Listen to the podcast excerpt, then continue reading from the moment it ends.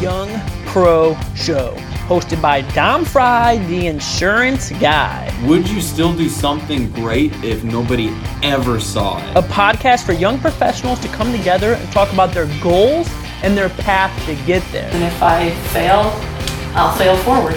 I sit down with other forward thinking individuals and talk about what they are doing to accomplish their dreams of tomorrow. Maintaining strength while living in your purpose. Mm. Now let's dive into the next legendary episode.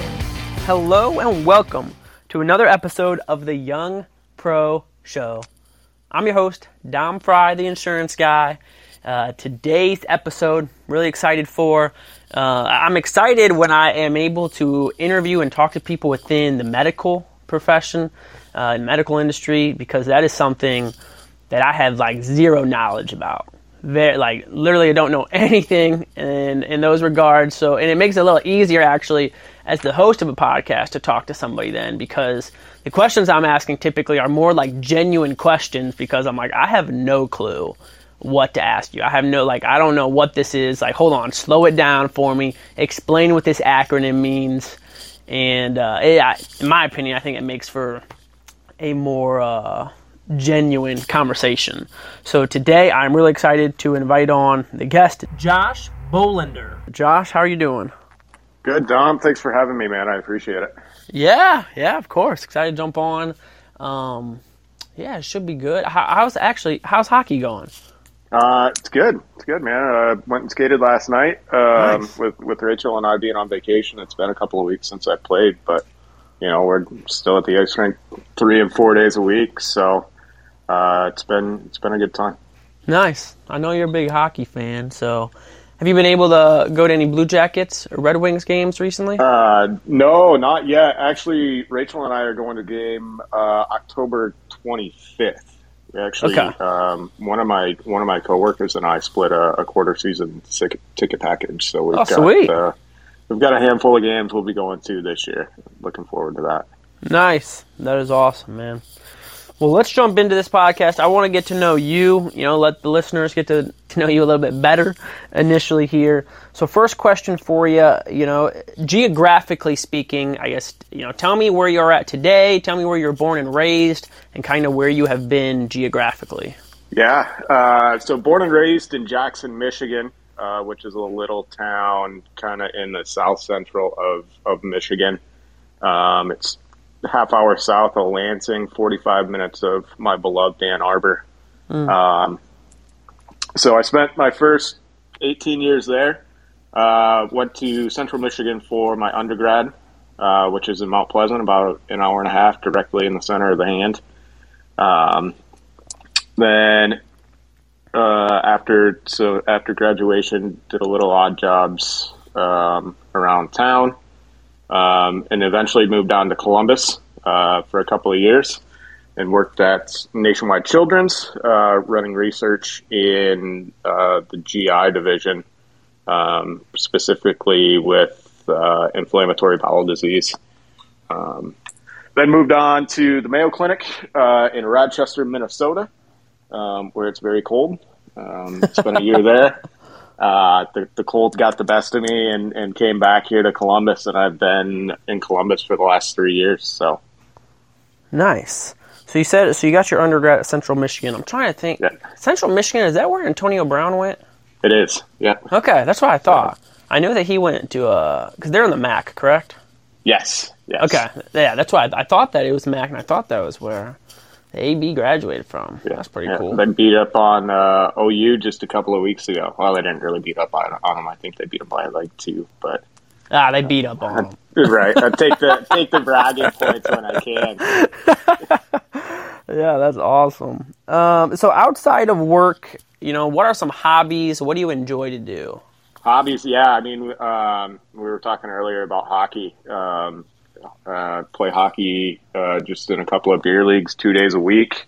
Um, I'm also a referee for for those said beer leagues. So uh, the most of my time outside of work is spent, um, you know, at, at the ice rink, um, and then obviously um, in dating Rachel, um, spending as much time as I can with her is um, Yeah. is fantastic as well. So uh, those are kind of my two my two go tos, and then um, you know we'd like to travel like like we were talking about. Just got back from vacation on Thursday from uh, the North Carolina area, um, and so yeah, between travel hockey and, and spending time with Rachel, we stay pretty busy. So Yeah, sounds like it. Three good hobbies. As far as the hockey, I don't know if I asked you this before. Like, at what age did you start playing hockey, or like you know what initially got you into it?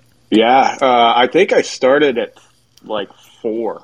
Um, my mom babysat uh, for a, a kid that um, was starting to play roller hockey.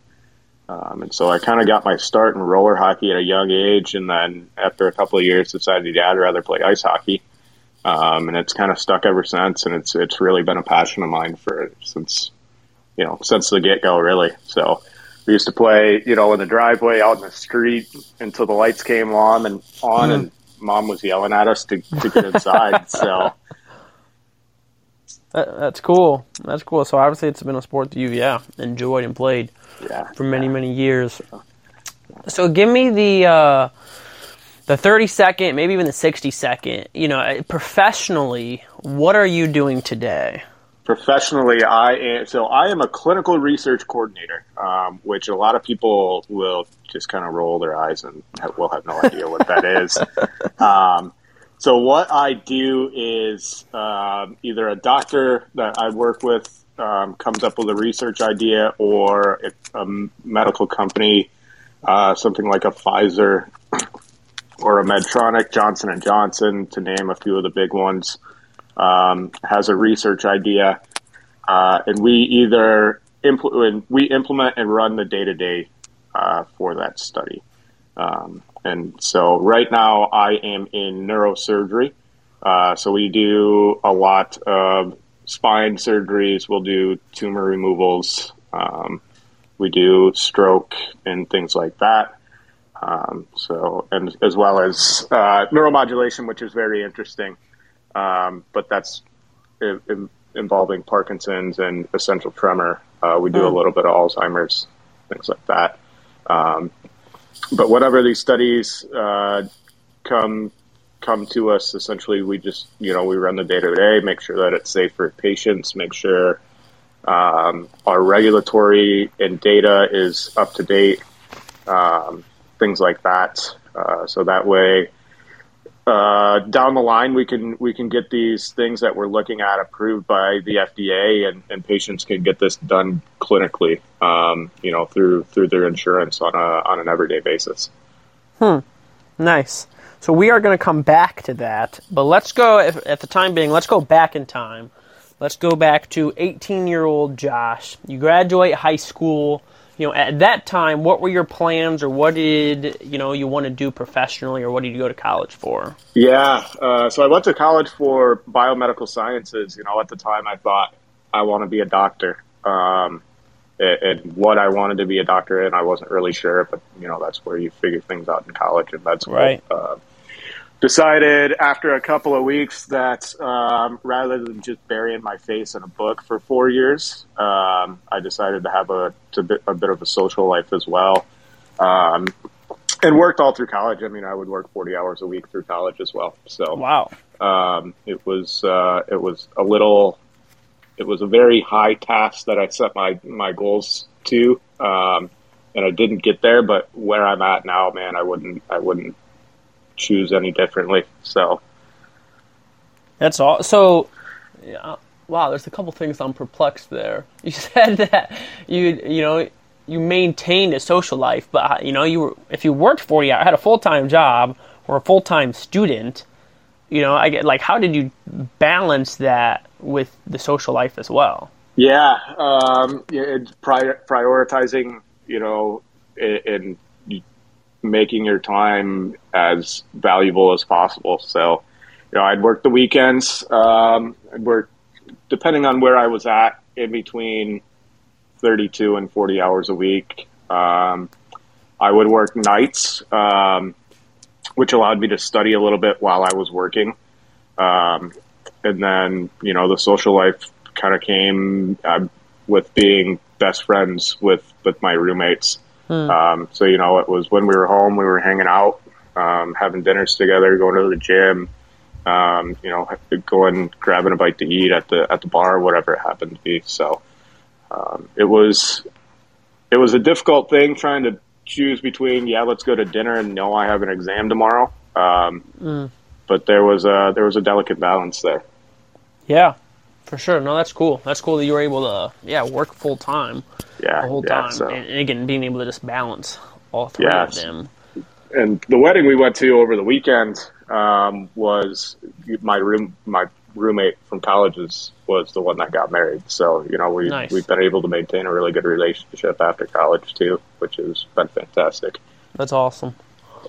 That's cool. So then, so you said you went for biomedical science, and you know the initial plan was to be a doctor.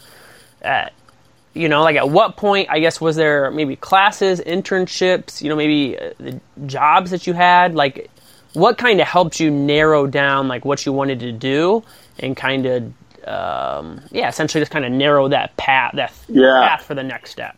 Um, so through college, I worked as a, a certified nursing assistant, which um, is kind of the grunt work of of uh, patient care.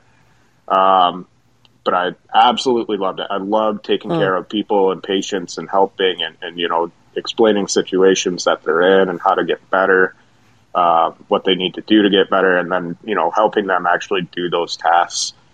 Um, so I knew I wanted to, to be patient oriented, which again, you know, um, is very nurse nurse esque, doctor like um, work.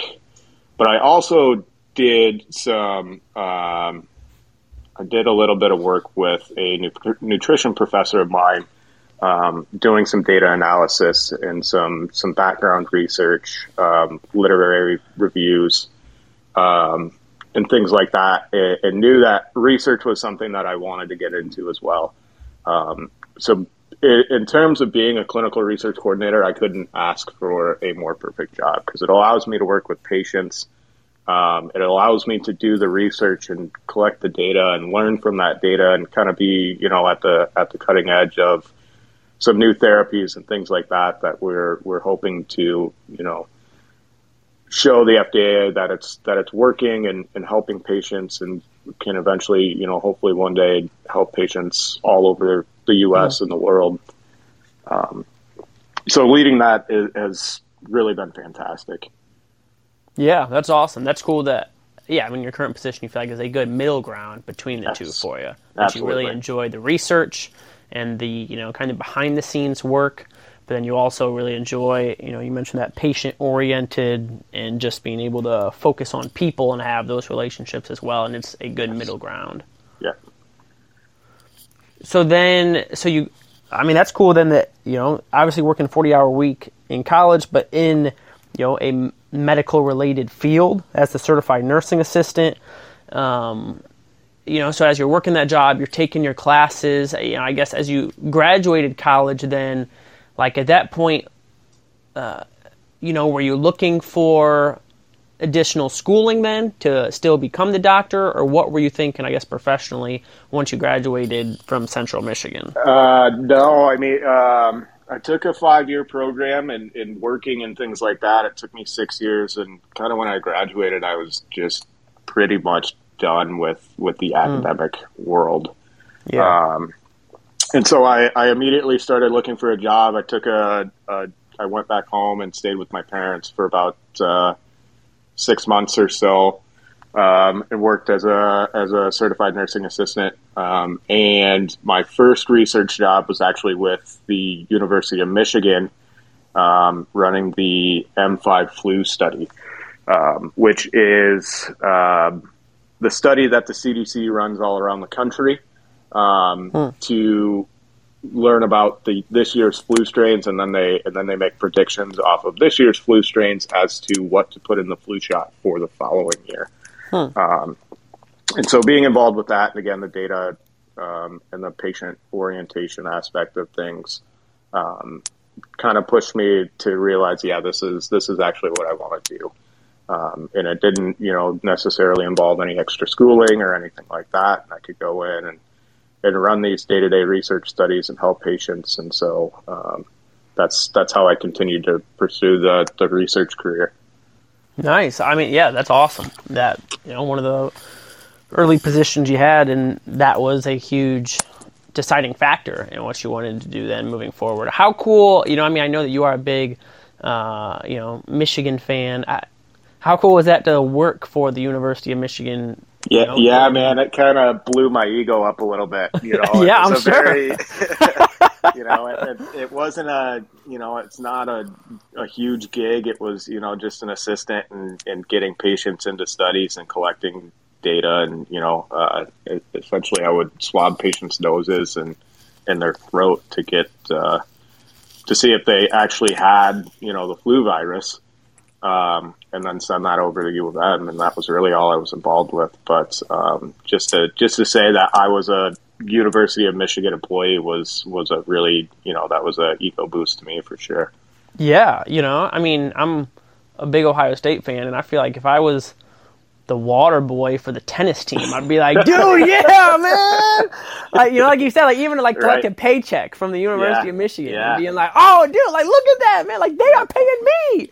Like I've been watching their games on TV for 20 years, and now they're paying me. This is crazy. You yeah, know? that's Like, it was- exactly how I felt. Exactly how I felt. I actually I still have my U of M ID uh, in my car. yeah. So yeah, that's probably something that I'll keep with me the whole time for sure. That's cool. Um, so then, I guess from that point, what was the next step? Um, you know, you said that you really enjoyed the position. It wasn't necessarily a huge gig, but you kind of knew at that route. You know what? I want to continue to go down the research avenue, and it wasn't something you needed additional schooling for.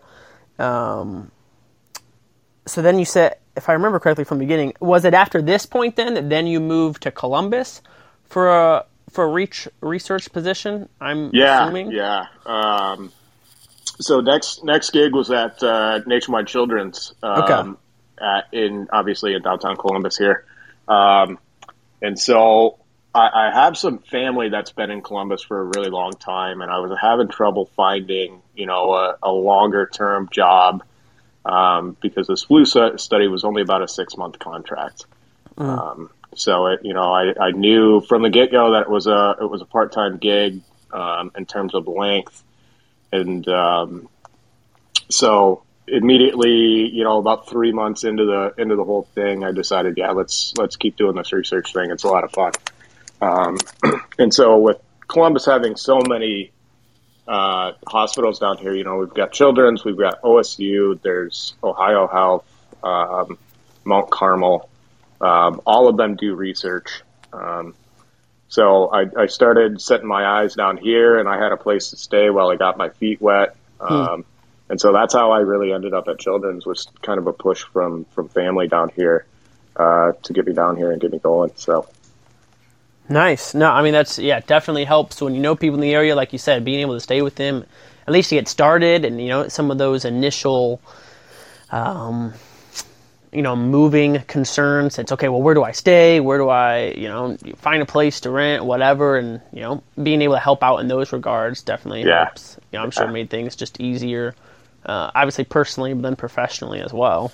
yeah, yeah. So and, you know, it's easy to move to an easier to move to a new town when you when you have somebody that you know. And um, I've got a cousin down here that's a couple of years older than me, so he kind of took me under his wing, and we were playing softball together and, and Cool. things like that. Um, so I was I was very lucky when I moved down here to kind of have a you know that social support to um, to at least get my feet set um, and kind of branch out from there. So Yeah. So then, so you say you started working at Nationwide Children's, and it was a research position. Was it, I guess, similar to what you were doing before? But you said before it was a six month contract, and this was a full time position.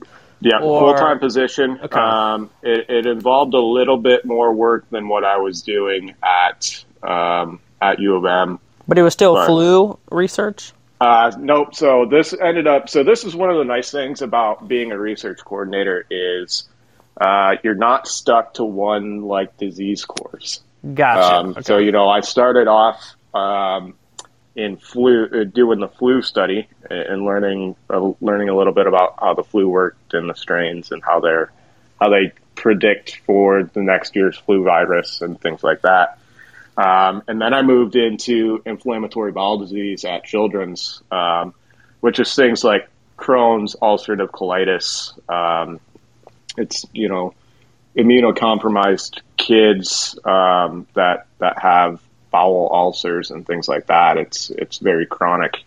Um, so, and then now, um, you know, I'm I'm in neurosurgery. I, I went for I kind of went from butts to brains, um, one end of the body to the other. So, um, but that's kind of the, like I said, that's the nice thing about research is you can step in and if, if you understand how research is run from a from a very finite standpoint, you can pretty much run it in any sort of disease state. Um, so you know one of the one of the things that I always tell people when I'm interviewing them is is the backbone of research is the same. The difference is you need to learn about the, the new disease course and things like that. Hmm. Um, and so, so long as you're willing to learn, um, you know, about the new disease course, whether when you're switching things around, uh, you can do this job for sure. So, um, you know, the, the backbone of the research and, and how it's run and what needs to be done on the day to day doesn't change. It's just learning a new disease course. Huh. Yeah. I guess. It, so it's funny you saying that because that was a question I was thinking of, and I was, you know, it sounds like that is something that you really enjoy and you like the different, you know, learning the different. Uh, you know aspects, different parts of the body, and such to you know perform research on. And I guess you know the backbone of research you're saying stays the same. But like how challenging is that you know, and I guess I'm not exactly sure what the time frame looks like, you know, when you're switching from um, the different parts, but like how challenging it to yeah, to try to learn something totally different, even if and maybe it's not as big of a difference as what I'm thinking in my mind, because again, you're saying the backbone of the research stays the same, but what you are researching is totally different. So then you have to totally change, you know, again, and learn, which I'm sure obviously has like some positives in that, and things are always changing, and you're learning more, and you're growing, and that's exciting. But like on the contrary, like you know, how difficult is that to constantly be changing those yeah. different areas? Uh, it, it's pretty difficult, um, and you know, it took me probably a good six to eight months to kind of start feeling comfortable talking to patients. Um, you know, as to how surgeries are going to go, um, what to expect, um, how we do, you know, all of our preoperative testing and, and what happens post-op and, and things like that. Um, and changing from, you know, uh, uh, IBD to, to neurosurgery. Um, and then within neurosurgery, there's a bunch of subspecialties. So, like I was saying, um, you know, we've got spine research, uh, for for patients getting like spinal fusions and things like that. Um, we have tumor research to where you know we're we're doing we're pulling out like glioblastomas, which are very high high intensity cancers. Um, we're also doing endoscopic endonasal surgeries that we're running research on that uh, to where we go through the nose um, and, and, enter in, into the the skull below the brain. Um, and and then we're also doing you know uh, the neuromod stuff, which is uh, Parkinson's, Alzheimer's, um, essential tremor, and we're you know we're adding uh, we're doing deep brain stimulation uh, to kind of rework how the brain is wired to to help get rid of some of those the, the shakiness and the tremors.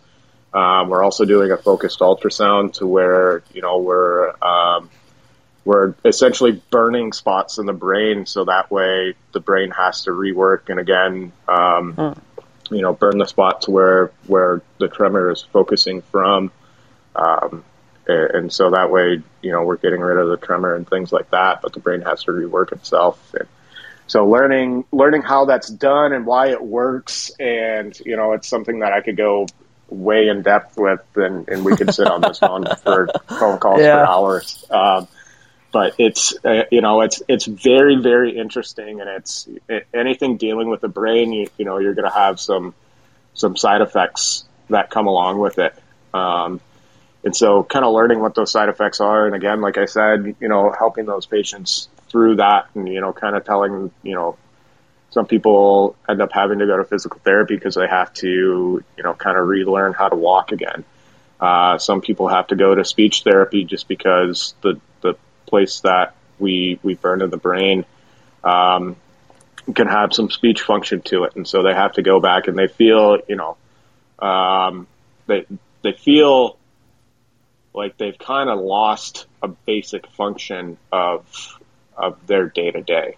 Um, and that can be tough on on somebody. And so, helping them through that and kind of walking them through that process and, and, and assuring them that you know if you keep working, you're going to get better. Things are going to get better. You may not be hundred percent again, but you know if, if you take the positives with the negative here beforehand, you had to use a sippy cup to drink water because if you didn't, it would spill everywhere. Now mm-hmm. your hand's still enough to where you can drink a hot cup of coffee in a regular, you know, a regular uh, coffee mug, and you don't have that problem. So, um, you know, a lot of a lot of patient, patients and people will focus on the negative of what's going on, but you always you, there's always a positive. Um, there's a silver lining in in pretty much everything. Um, so, being able to to point out those silver linings and, and help those patients through what can be a difficult time is mm. is good. So. Yeah, I love it. You know, being able to be there for them and to support them wherever they are at and need that support. Yeah. Um, but yeah, that's uh, I don't know. It's just really hard for me to wrap my mind around. Yeah, you know, just so. from you, like professionally, and just the things that you have to know in the different areas and the things that all, you know, all parts yeah. of the body that you are just constantly. And again, which obviously is exciting and it's fun because it's always changing, but also you're just very much so always learning and always yeah. you know. And yeah so that's that's one of the really nice things about being on like the the academic side of research. So when i say academic um, being like in in the hospital setting rather than being a part of these big companies and things like that is um, you know one day you may have a spine surgery the next day you get to play with a brain tumor. Um, so it's um, it's ever changing and it, it, keeps you on your toes and and you learn how to be flexible very quickly. Um, especially with neurosurgeons, they can be a little temperamental. So um, it's it's been fun. It's been a really good three years for me. Yeah, that is that's cool. As far as you know, to the patient. So obviously, you know, you're doing research. You're working on people. Very early on, you know, you talked about you know, some of that's with the doctors or medical companies, uh, you know, large medical companies. So when the patients, you know, they have whatever the disease or whatever it is that they are struggling with, and I'm assuming that it's something that they know, like, hey, rather than like, you know, you could either A, go down a route that has been tested and we, relatively speaking, know how you will handle it, or you can try something new and try research. And, you know, we're to, um, yeah, I mean, essentially, you know, do that research yeah. on you. That is something, obviously, that they decide initially and say, yeah, you know what, I'm willing to try something different and, you know, able to have the research done on me, correct? Yeah. yeah. So, um, in doing research, a lot of times what happens is patients will go through your very typical therapy. So they'll try the medications and things like that first. Uh, the medications don't re- work really well for them. Um, and then it, in terms of, you know, at that point, we're kind of at a last option and, you know, we say, hey, we have this research study. Mm. Um, let's let's kind of go through the ins and outs. We go through all of the risks, all of the possible benefits, um, what's going to happen, different follow up time points, surgical time points, things like that. Um, and this is where I say the backbone of research is the same because it's the same idea um, in going through the IBD stuff. Um, you know, uh, these kids will fail their their typical therapies, and we'll try. We'll have a study that the FDA hasn't necessarily approved for that patient population or the age or whatever it happens to be. Um, and we'll we'll walk them through that, and then we follow them on a research standpoint rather than a clinical standpoint. Um, in terms of you know when you see your doctor and you have some sort of illness going on, and they give you a medication, and they'll say, "Hey, let's follow up in ten days." Um, and then maybe after that, if you're feeling better, then you may not hear from the doctor again. Uh, with research, what we follow our patients much more long term because it allows us to learn um, the longer term side effects of medications or uh, the surgery or whatever it happens to be that's going on. Um, and so that's how, you know, how when you see the medication commercials on TV watching a football game, they'll le- read off this laundry list of, of side effects and things like that.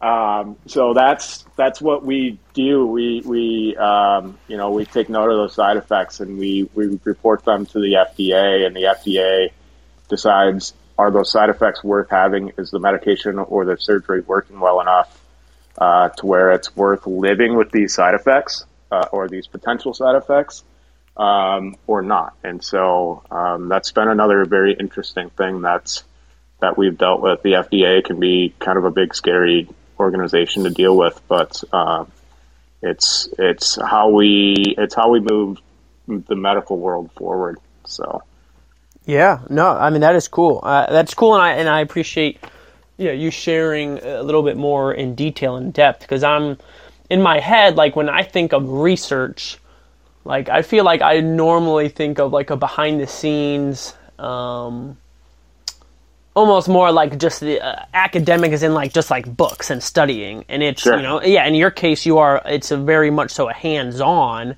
Yeah. with these patients but it, it's cool that uh, I guess maybe not cool is the right word, but you know, you mentioned that a lot of times it's these patients that have gone through their you know normal therapy, and if it hasn't worked or hasn't worked as well, then it's okay. Well, there is this other research if you want to try, if you want to be a part of this study, and then it's you know then they get a different approach to help their you know illness or their struggles that they're having. But then for you guys, it's real research, you know, and it's Right. actually and it's not again, it's not. I guess when almost when I think of research, I my brain naturally think of studying. Sure. And it's not necessarily studying, but it's actual like test. Yeah. Uh, again, not Yeah, I test mean, it's- subjects, but you know, you're actually doing it with real people, real people Yeah. that are dealing with these things, and then you're and it's cool that you said it's a long term. It's not just a traditional, hey, short term, let's see how it works. Hey, thumbs up, okay, see ya, have a good day, Sally. Yeah, It's okay, well, how, how are you doing tomorrow, and the next week, next month, next year, what, you know, whatever that time exactly. frame looks like, but it's, because it is research, yes, it's the long term, how is this working for this individual that Yeah, did not yeah. respond correctly, not, that did not, you know, uh, have the results that they wanted from the traditional therapy. Yep, exactly. And a lot of people, um, you know, they, they, I'll walk in a room and say, Hey, we've got a research study. And immediately people are like, uh, so am I going to be a lab rat here? What, what's going on?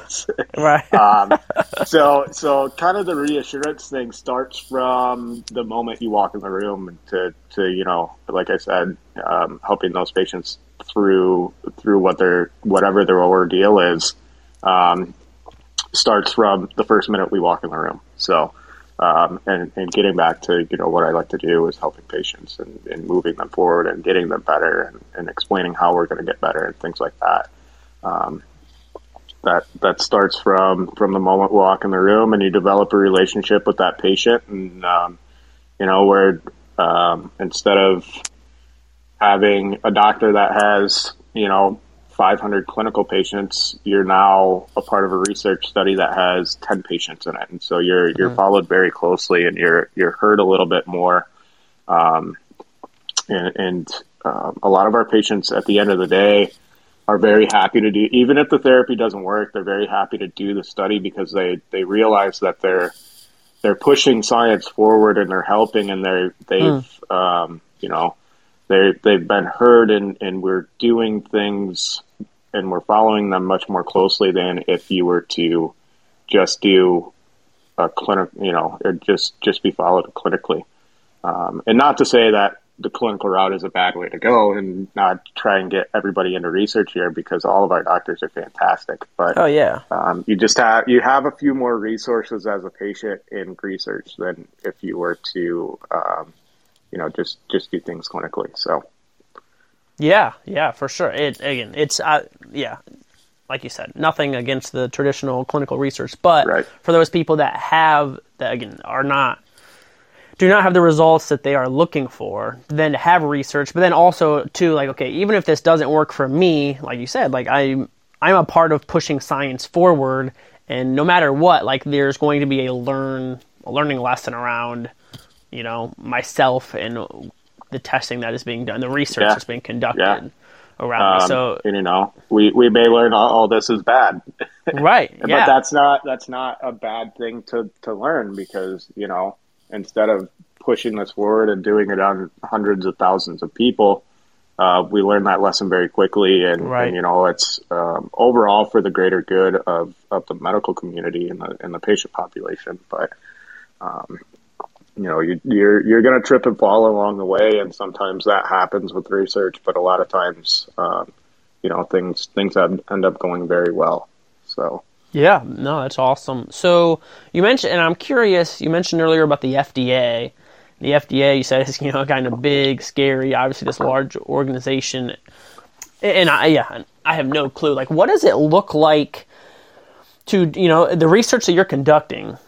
What does it look like to get that FDA approved? Obviously, I'm sure it is not a quick and easy process, but you know, like you know how high of a success rate do you have to have but then i'm sure it's not even just you know it's not even just where you are at in columbus ohio i'm sure there's probably has to be multiple several locations throughout the us throughout the you know the world whatever in order for this research to become fda approved like how like at what point you know like you are conducting the research at what point do you conduct the research and say you know what this is no longer research it is officially fda approved and now we essentially almost move on to the next thing because the research that we conducted is now a part of the clinical practice because it is like a standard procedure because it's helped so many people Right. Yeah. Uh, that's a that's a great. and that's question. probably a, a Um, large question kind and, of and so I can I can give you kind of the general. Uh, I can give you the general kind of umbrella as to how research works at the FDA's eyes, and so um, for drug studies, you have phase one through phase four studies. So phase one, phase two, phase three, phase four. Phase one is um, usually first in humans. So it's the first time a medication's been being used in, in humans. Um, and what you're doing is you're essentially finding the, the dosage that works best for patients.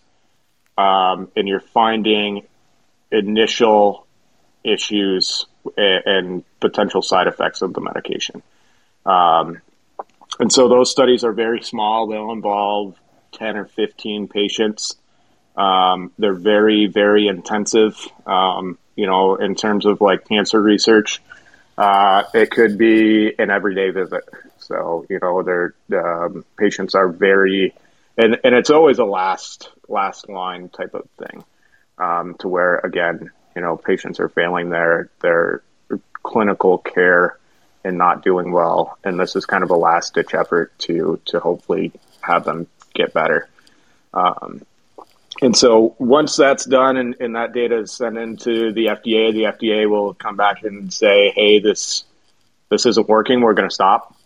Or they say, "Yes, let's move on to a phase two study," um, which is a little bit bigger in terms of the number of patients.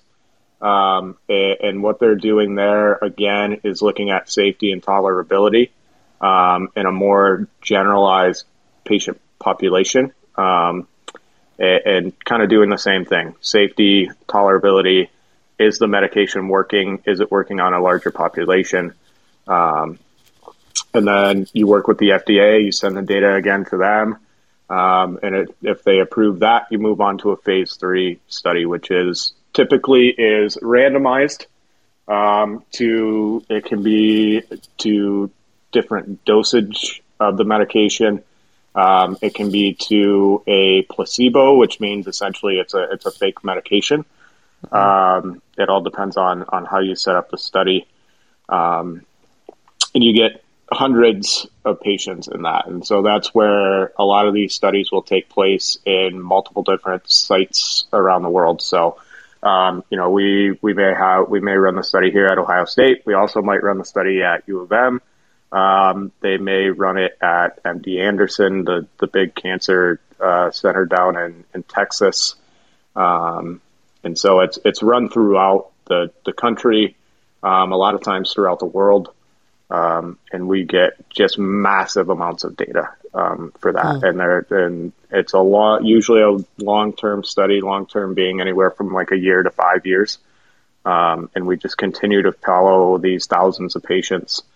Um, and then as that data comes comes in, the FDA um, at that point kind of says, you know, we gave it a shot, it didn't work, um, or they give the approval to to use the medication in a clinical standpoint.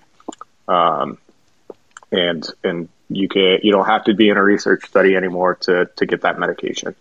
Um, and then the fourth phase is a phase four, and that's um, what happens there is after the FDA approves. Essentially, what you're doing is you're running uh, a study to follow patients um, and, and just collect data to make sure that um, you know we're not adding. We don't need to add any more side effects to the medication to to the label uh, to make sure that we're not getting something that you know we didn't see in the first year or year and a half or two years or whatever it happens to be that we ran the study um, in, in, terms of those side effects um, and things like that. Um, and so you just you follow those patients, and, and for example, you know ibuprofen's been FDA approved for years and years and years, um, and they're still doing you know they're still following patients that are taking ibuprofen uh, you know, daily and things like that, just to make sure that we are we don't need to add um, more safety um, information to to the box when you when you buy the box.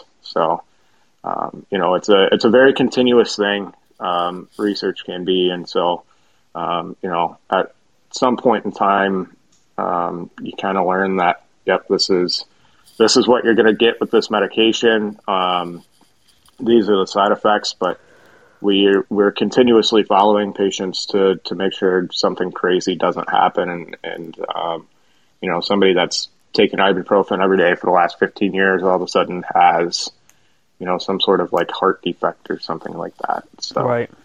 Um, but yeah, it's a it's a continuous data data analysis going on, and um, you know that's something again that I enjoy and um, there's there's always some teaching aspects to um, to let patients know and, and things like that. And so, um, yeah, no, I, I, thank you, Josh. Appreciate you, you know, breaking down that for me. Um, that definitely helps me, you know, understand kind of that process. Um, you know, kind of explaining those four phases because that's what, yeah, you know, earlier when you're talking about the FDA and you know and all this research, and I'm just yeah, just trying to like think of this in my head. And I'm a very practical person as well. So I'm like, okay, well, like practically speaking, like what does this like look like? And again, at what point do you like, at what point is the research no longer research and it is just clinically proven, yeah. you know, once yeah. the FDA, and obviously you laid that out for us in that four step, um, you know, in the four phases that are involved with that drug research. So, um, no, and you know, and then I think it's cool, which is needed and great as well. But you said it is, and you enjoy that aspect that it's continuous. It never ends. It's not exactly. like okay, well, hey, we reached phase four. All right, you know. Yeah. Just, just put it on the shelf and start selling it, and we'll move on to the next thing. No, yeah. it's that yeah. continued research, continue to make sure that there's nothing else that's coming up, you know, long term that's yeah. you know impacting um, people that are using the drug or whatever it may be. Yeah, yeah. No, that is cool. Um, dude, yeah, this is great. I, I love just you know listening to you talk about this. Obviously, it's something you're very passionate about, very knowledgeable about. Uh, you know, in, in, the research and something that you are enjoying. Um, So as I kind of you know start to wrap up the show, I have a couple more questions for you, Josh. Sure. So the first, you know, we've talked a lot about the past and kind of you know how you got into research. We- We've talked you know extensively about what you're doing now and the research and how you enjoy it and what that looks like on the daily basis and kind of the middle ground for you between the you know the analytics and the research side of it, but also the patient oriented, um, you know, being the research coordinator right now. So, so my next question for you is looking at the future.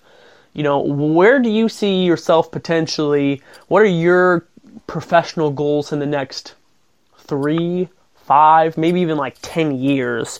Where do you potentially see yourself professionally? Yeah. Um, so, um, short term, uh, I'm going to be working on getting a master's um, in, in uh, clinical pharmacology. So, essentially, what that is is uh, it's a master's program that uh, kind of teaches you how to run these giant studies. Um, and how to how to send a study to the FDA so that the FDA says yes, you can do the research here. Um, how to um, submit an an IND or an IDE, which is the application that you need to to do to say, hey, we're doing we're using this to do research, um, and and we're this is our idea, this is what we want to do. Um, here's some basic data that we've gotten from other countries that have far less strict research rules. Um, and this is kind of where we want to go with this study. Um, it teaches you how to to do all that, um, and so you know once once that's done, um, my goal would be to to you know lead a team in in running some of those studies um, to where we're not necessarily working with these giant uh, you know medical companies like Johnson and Johnson and and uh, Medtronic, uh, Pfizer, things like that.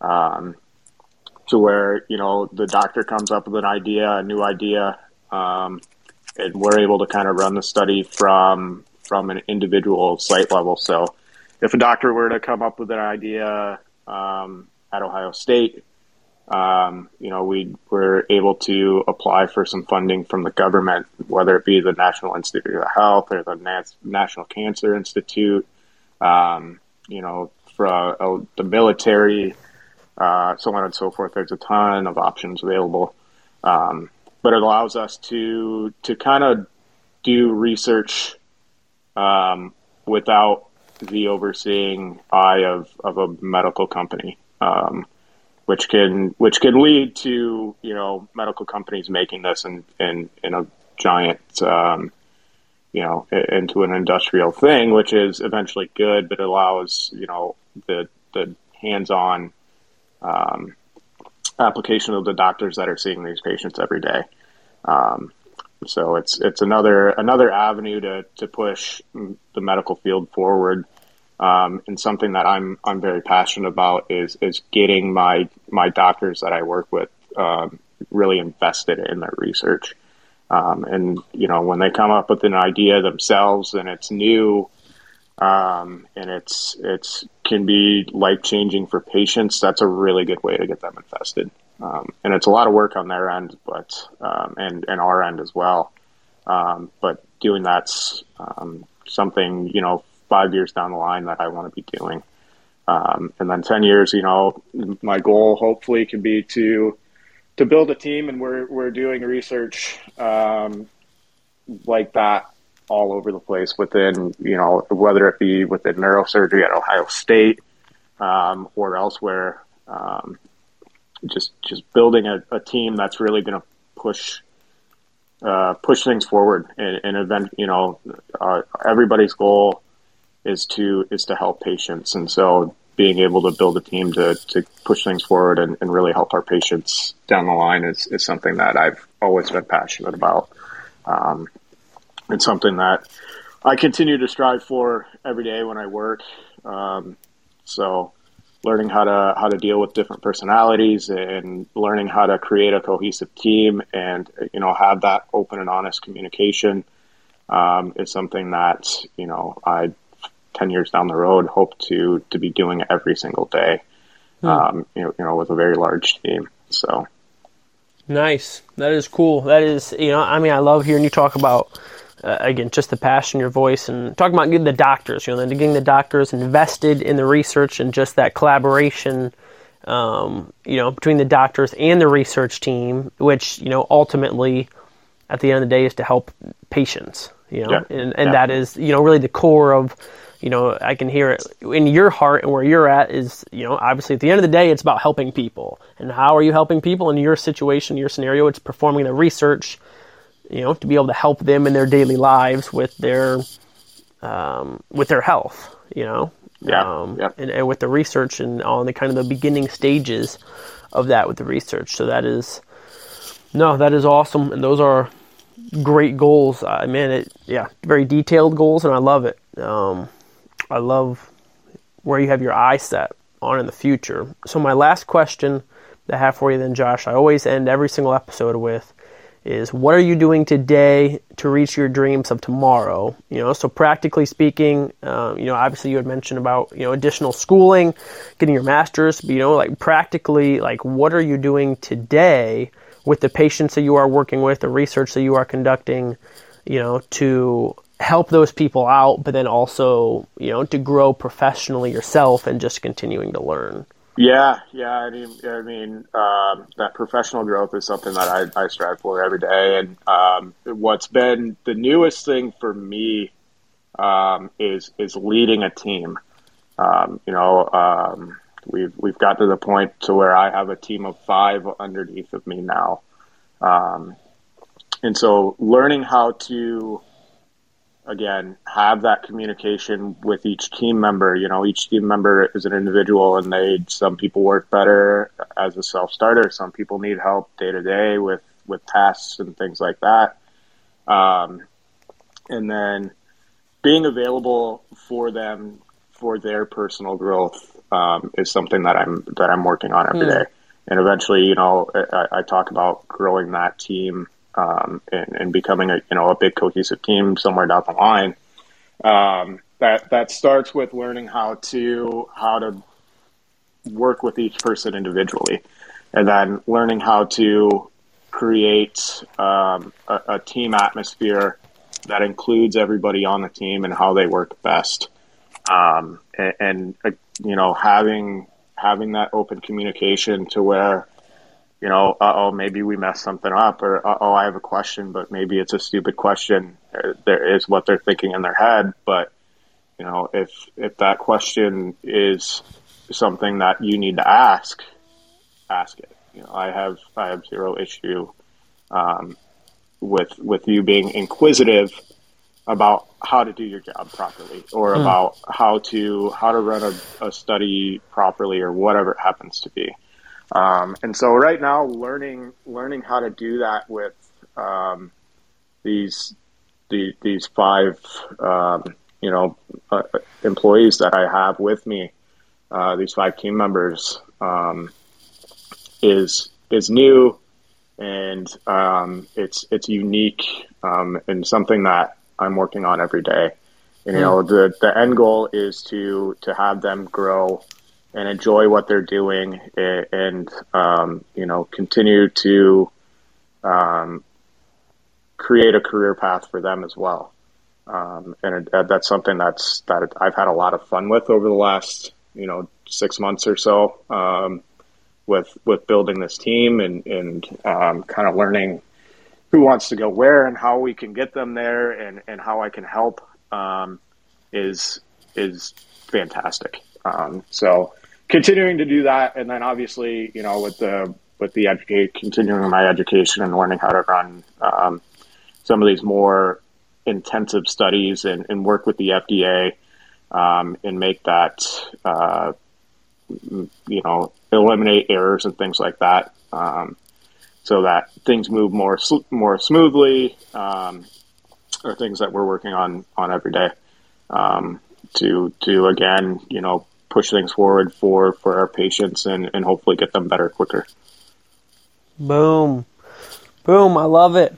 Leading that team, you know, everything you talked about just really I mean I yeah, I think it's key and I love, you know, you talk about wanting them to grow and wanting to see them professionally grow and enjoy what they're doing and just that constant communication and all those things that come along with teamwork. Um, you know, but just trying to lead that team well and have them all enjoy their jobs and where they are at, and you know whatever wherever they're at now and wherever the future will take them. But hopefully, this position just prepares them for that. Yeah, And yeah, you know those so- leadership skills that it's obviously refining in you, which will then help you, you know, throughout the next step and wherever your career goes next. Yeah, exactly. So, and you know, a lot of these kids are are just out of college. Um, you know, a lot of our research assistants will graduate and then within a couple of weeks start with us. And so, um, I was I was in that.